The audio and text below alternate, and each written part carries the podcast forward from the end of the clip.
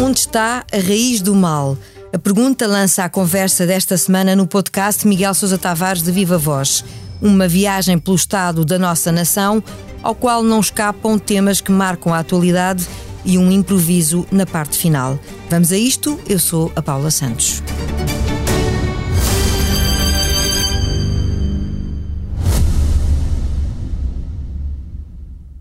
Este podcast Expresso é só um de muitos que pode ouvir no site do Expresso ou na sua plataforma preferida. Histórias inspiradoras, os debates que importam, entrevistas exclusivas. Da cultura à política, da economia ao humor.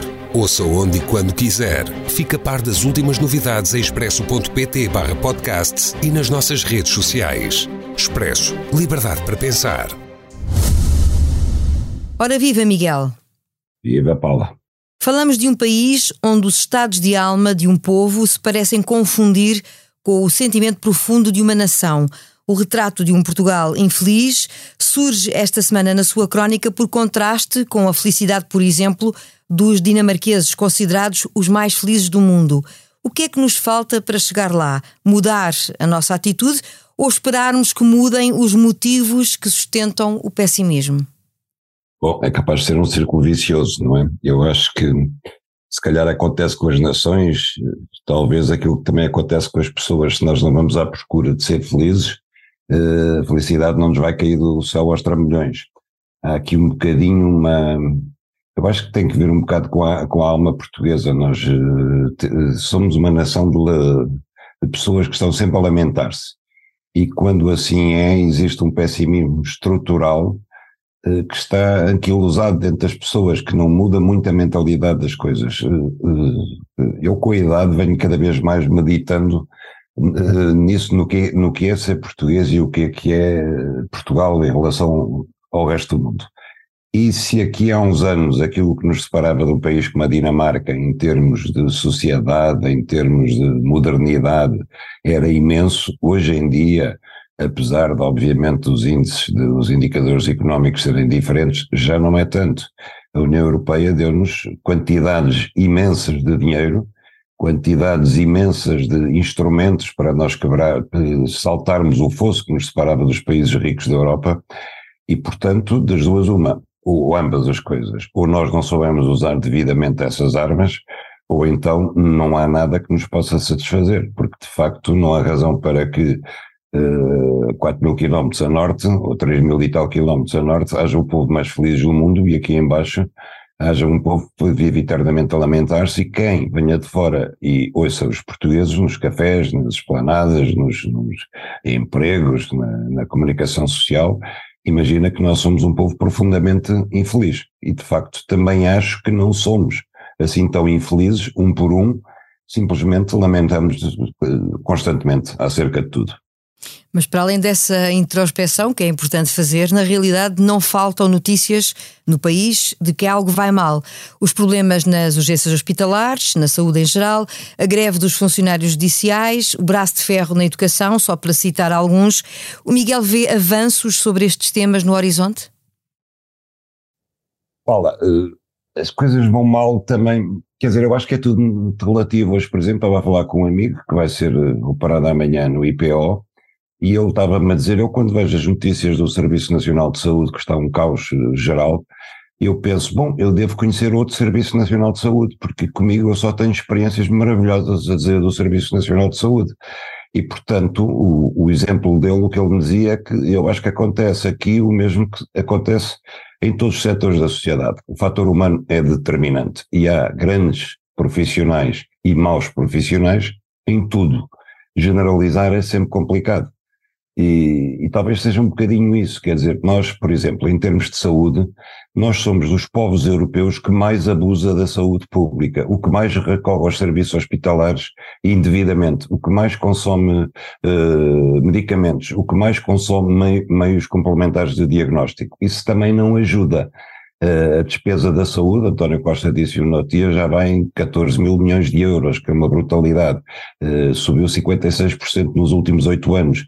Quer dizer, nós não temos parado de injetar dinheiro na saúde e os problemas não se resolvem assim, não, não se têm resolvido. Portanto, há aqui também uma espécie de, como é que eu hei de dizer, de desresponsabilização coletiva, na medida em que cada um não pensa o que é que eu posso fazer para não sobrecarregar um serviço que já está sobrecarregado, porque de facto as pessoas também têm uma dor de estômago e vão correr para uma urgência. Provavelmente porque depois, quer dizer, os centros de saúde e outras unidades de apoio também não dão resposta, não é? Sim, Paula, é verdade. Agora, quando eu era mais novo, e hoje ainda, pronto, eu, eu não gosto de dar eh, exemplos pessoais, mas as pessoas sentiam-se mal e não iam correr para o hospital, esperavam uns dias para saber o que é que se passava, quer dizer, porque faz parte, acho eu, da natureza do organismo humano que não esteja sempre bom, isto é uma máquina complicada, a gente não está em forma todos os dias, quer dizer, é natural que, do, que doa isto, que doa aquilo, que, que, uh, que tenha sintomas disto, tenha sintomas daquilo, Agora, isto de estar de perfeita saúde todos os dias não existe e não é necessariamente sinal de que estamos doentes. Quer dizer, é preciso dar tempo ao tempo, é preciso ter alguma calma nas coisas. E algum equilíbrio, às vezes, na maneira como equilíbrio. reagimos, e não é? Fala, e quem fala de saúde fala de outras coisas. Eu acho que, sendo que a saúde é, obviamente, um serviço de, de mais importante de todos, provavelmente, porque joga com a vida das pessoas e com o bem-estar das pessoas, há serviços públicos mais caóticos. Por exemplo, a justiça quando nós pensamos que há centenas de milhares de processos parados em tribunal e que deles dependem, em muitos casos, uh, a saúde mental e a saúde financeira e a saúde pessoal das pessoas e das empresas, o estado em que está a justiça comparado com aquele em que está a saúde é pior. E era mais fácil mexer na justiça do que mexer na saúde. E na educação? O Miguel também dá o exemplo para voltar a falar no tal braço de ferro com os sindicatos. É assim, a educação tem problemas que se gastaram décadas, décadas, e que eram previsíveis, nomeadamente a falta de professores, que António Costa explicou na sua entrevista desta semana à TVI, que é uma coisa cíclica, porque há uns que caminham para a reforma, e quando eles se reformam eh, é preciso que haja outros a entrar e que sejam formados, isso não foi ponderado. É verdade que aquilo que António Costa disse que há 10, 15 anos atrás, aquilo que se falava era do excesso de professores face à diminuição demográfica do país, e então foram a correr a reformar antecipadamente 30 mil professores, e as coisas, entretanto, viraram. Não porque, tenha, porque os portugueses estejam a fazer mais crianças, mas porque se reformaram muito mais professores, mais depressa do que aquilo que era expectável, por um lado. Por outro lado, houve problemas que se arrastaram eternamente, como a história dos professores com a casa às costas, que, ao que parece, e, e eu faço fé nos números e naquilo que tem sido dito, é um problema que começa a ser resolvido aos poucos. E, e, esse é um problema que era de facto urgente de resolver. Agora, há questões que não têm só a ver com as pessoas, a questão da habitação, obviamente, afeta os professores, como afeta os médicos, como afeta o pessoal da justiça, como afeta tudo o que é funcionário público e não só deslocado do seu local de, de residência habitual e que tem que ir trabalhar para o outro lado. Quanto à, à célebre questão dos seis anos, seis meses e 23 dias, eu subscrevo a posição do Primeiro-Ministro, não subscreve a posição do PSD. Eu acho que todos passámos por dificuldades quando foi a pandemia. Houve 300 mil portugueses que perderam o emprego, muitos deles tiveram que emigrar, perderam muito mais do que perderam os professores. Se se está a repor uh, uh, esses seis anos, seis meses, 23 dias aos professores, tem que se repor o mesmo a todos os funcionários públicos e devemos então perguntar o que é que se faz aos outros que não eram funcionários públicos, que perderam o seu emprego que tiveram salários congelados ou que não tiveram salários, eh, tiveram salários suspensos durante muito tempo ou que tiveram que emigrar, que sofreram muito mais. É uma questão de justiça relativa e eu penso que as pessoas não têm razão nenhuma em fazer disto eh, mais um ano escolar perdido para, para as crianças. Como é que viu esta alteração de posição de Luís Montenegro em relação à questão dos professores? Eu vejo, como vejo as coisas aqui no Algarve, de vez em quando está vento leste, outras vezes está vento norte, de vez em quando está vento sul, outras vezes está vento sueste. É como o PSD anda atualmente. Esta semana o Miguel já referiu isso. Houve uma entrevista do Primeiro-Ministro, neste caso foi à TVI e CNN, onde António Costa enumerou obras feitas, uh, obra feita, melhor dizendo, em vários dos dossiês que continuam a merecer contestação, à exceção da habitação, onde assumiu falhas. O Miguel confessa na sua crónica que ficou baralhado. Estaremos perante um daqueles casos em que cada um olha para a realidade uh, da forma que mais lhe convém? Olha, deixa-me só fazer uma correção. Eu não não enumerou, eh, digamos, literalmente obra feita. Parte será obra feita, parte será obra por fazer e que ele prometeu vir a fazer, o que também é característico de António Costa. Uh, agora, se ele levar a cabo essa, essa, eh, eh, essas promessas que fez, não há dúvida que se melhorou muitíssimo em vários setores. Também não há dúvida que muitos dos problemas que ele enumera, de facto, acumularam-se ao longo de décadas, alguns são da responsabilidade dele, outros são de, da responsabilidade de anteriores governos, inclusivamente de, mesmo dos partidos da oposição, porque a Paula repara uma coisa, a questão da habitação aumentou este ano com toda a força. Mas se formos olhar para o arquivo, de, uh, para os arquivos da imprensa, nos anos antes destes, nós não vemos ninguém agitar eh, a questão da habitação como prioridade, a nenhum partido. Ninguém o fez, nem sequer o Presidente da República também. Agitou a questão dos sem-abrigo, mas não passou daí. De repente, estourou nas mãos de, de, toda a gente, estourou nas primeiras páginas da imprensa, a questão da habitação mas ela estava latente, estava latente desde há muito tempo. Em minha opinião, a questão da habitação começa muito lá atrás, quando nos governos de Cavaco Silva, quando Portugal desistiu da agricultura e, ao desistir da agricultura, desistiu do mundo rural e começou um, um processo acelerado de desertificação do país. O país começou-se a concentrar em Lisboa e no Porto, no litoral. Eu pessoalmente escrevi quilos de papel acerca disso e fatalmente que isso ia ter consequências. Eu lembro que Uh, nós começámos a fechar tribunais, nós começámos a, fechar esquadras da GNR, nós começámos a fechar postos de correio, nós abandonamos mil e tal quilómetros de linha férrea para o interior do país, quer dizer, tudo isso teve consequências. Uh, a primeira foi que o interior ficou deserto e a segunda foi que, obviamente, o litoral ficou congestionado e fatalmente que isso ia conduzir a um problema de habitação. Depois veio a história dos vistos gold, veio a história da venda de Portugal para o turismo de luxo, para os estrangeiros com dinheiro, veio o regime especial fiscal para os residentes não habituais, veio tudo isso, Portugal ficou na moda e tudo isso agravou um problema que, na origem, tem que ver, de facto, com o desequilíbrio demográfico do país.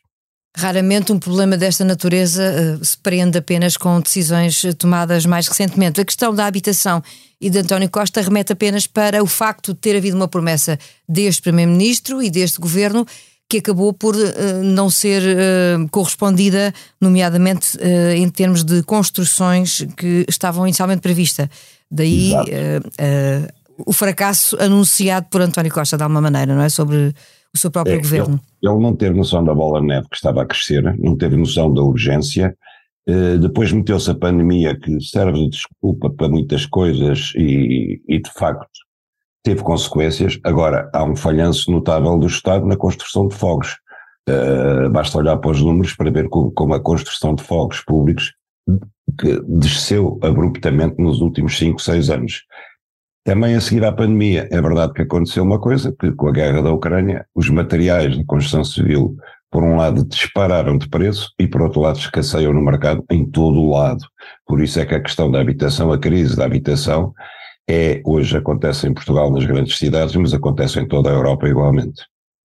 Numa análise geral do país, eu retenho esta sua frase na crónica semanal. António Costa parece o capitão de navio numa nau à deriva no meio de uma tormenta. O Primeiro-Ministro destaca-se claramente do governo, na sua opinião, mas isso não faz dele menos responsável pelas opções de governação.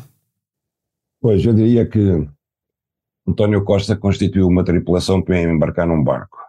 O, o barco apanhou uma tempestade. O capitão é capaz, mas a tripulação que ele escolheu não é capaz para enfrentar essa tormenta. E, portanto, temos a bordo um comandante que uh, é, é, senhor do leme, é competente ao leme, mas temos uma tripulação que não sabe içar as velas, não sabe uh, executar as manobras navais. E pensa que o comandante terá essa consciência? Eu pergunto isto porque, caso contrário, teria que agir em conformidade, não é? Pois, ele é avesso a. Eu não sei se é por fidelidades partidárias, por amizades pessoais, mas de facto ele é avesso uh, a ver aquilo que entra pelos olhos de qualquer pessoa. Também há treinadores de futebol que são incapazes de ver que fulano é um mau jogador e substituí-lo a tempo por outro. Acontece o mesmo com António Costa. Eu acho que mais de metade do governo de António Costa é constituído por notórios incompetentes e que todavia mantém-se em funções.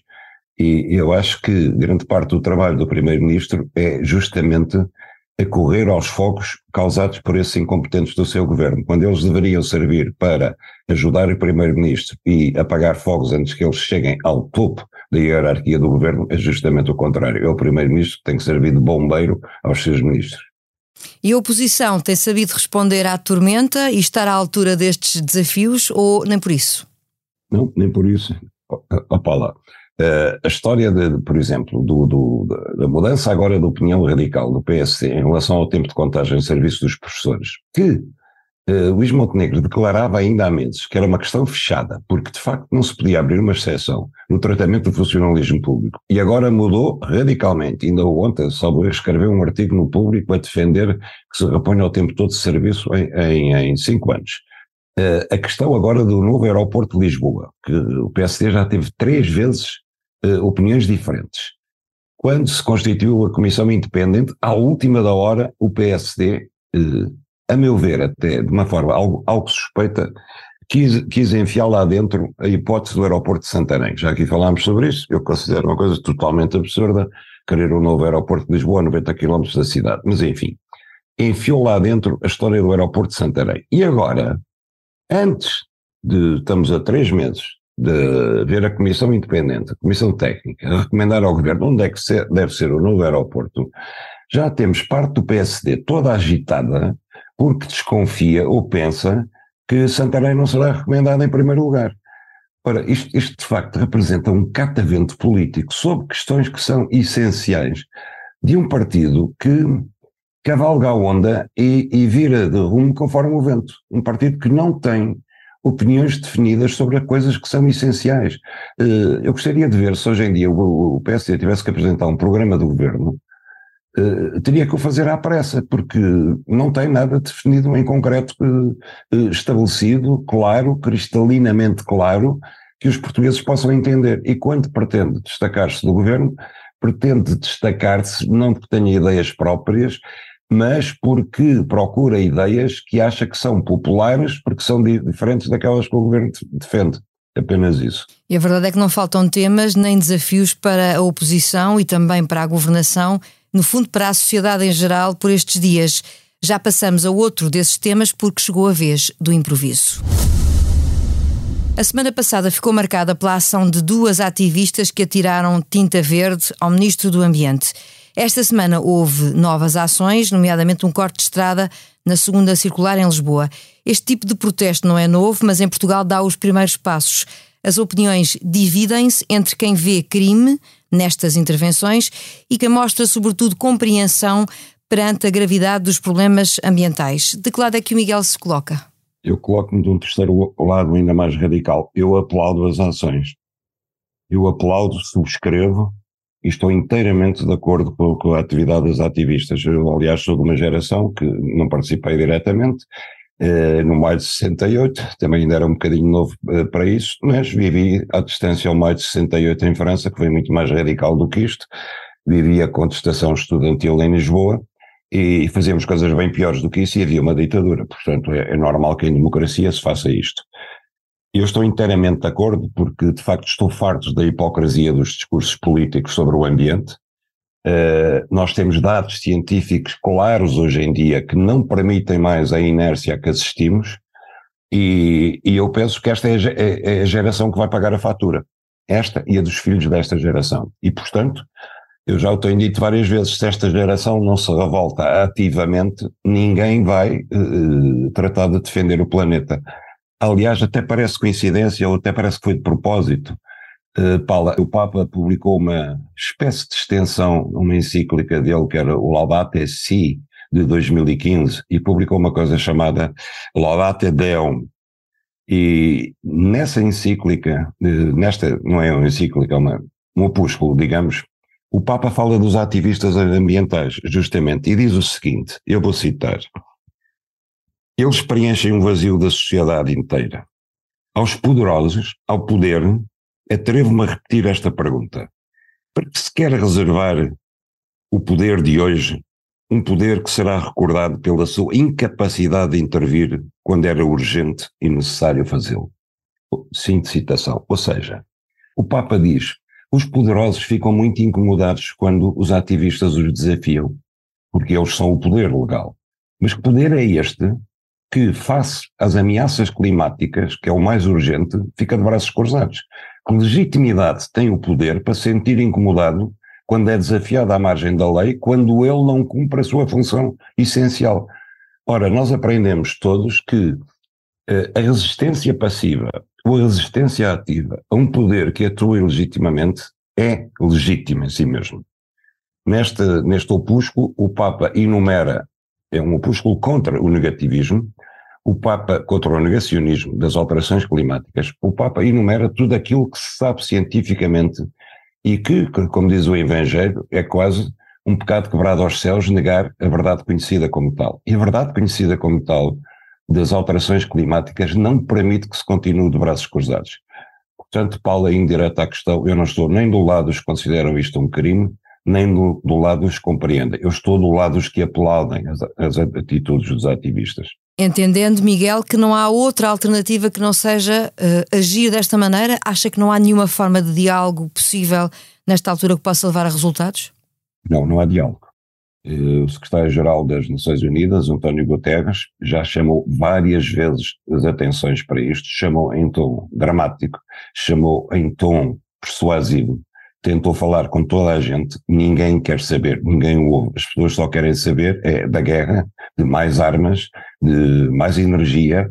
Eh, nós vemos, por exemplo, em Inglaterra, Rishi Sunak, o primeiro-ministro, eh, adiou por cinco anos o plano para combater as alterações climáticas. Em França, Macron fez o mesmo com as centrais a carvão. Na Alemanha, eh, a ativação das centrais nucleares, que tinha sido aprovado, ficou adiado sine dia.